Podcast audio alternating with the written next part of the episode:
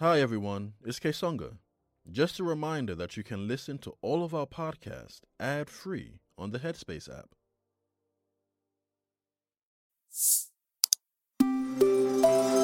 Headspace Studios.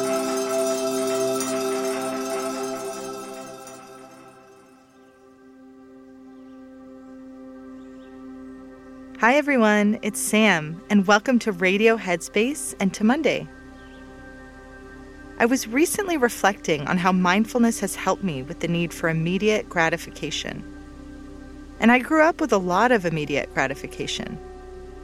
My mom always genuinely enjoyed seeing me get the most out of life.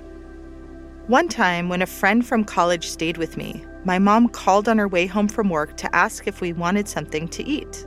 I had my mom on speakerphone as she said, I'll get you anything frozen yogurt, your favorite salad, anything you'd like.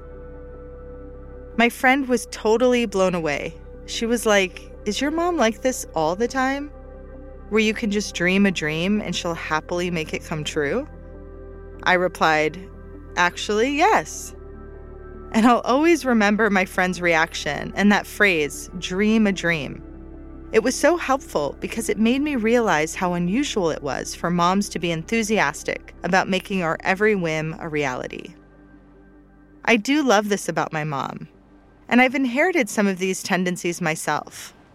I'm always eager to take my stepdaughter for ice cream after school or dream up a perfect birthday party for her. And I enjoy celebrating people whenever I can. Sometimes, though, my habit of immediate gratification gets in the way and it's in moments like these that I'm grateful to have a steady mindfulness practice. In many ways, mindfulness meditation inspires discipline and restraint. It helps us to be less reactive and impulsive and more thoughtful, slowing down to consider the potential impact of our impulses on others. One way I practice restraint and patience is when I'm waiting in line. I often get restless and have an urge to rush to be at the front of the line or constantly check how fast the line is moving. And when I notice impatience starting to rise in me, I take a deep breath and I say, Waiting is a mindset.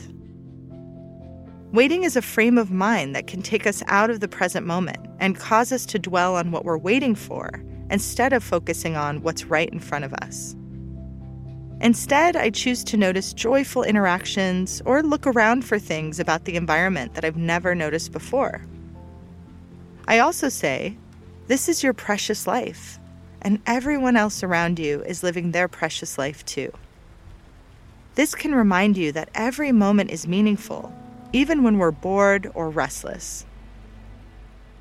So, when do you notice restlessness or a sense of urgency arising for you?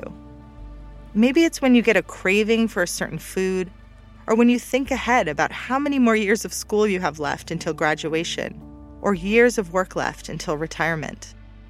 It can feel like a long haul, and it can make us want to give up, thinking we don't have the stamina to keep going.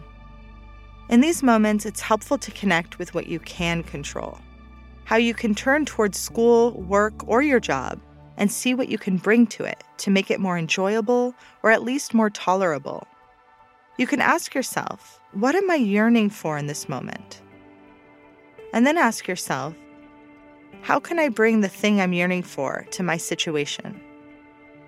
Maybe you crave more connection, so you initiate a get together. Maybe it's more validation or appreciation that you're seeking, and you can reach out to a coworker who's been generous or considerate in some way and offer them a thank you.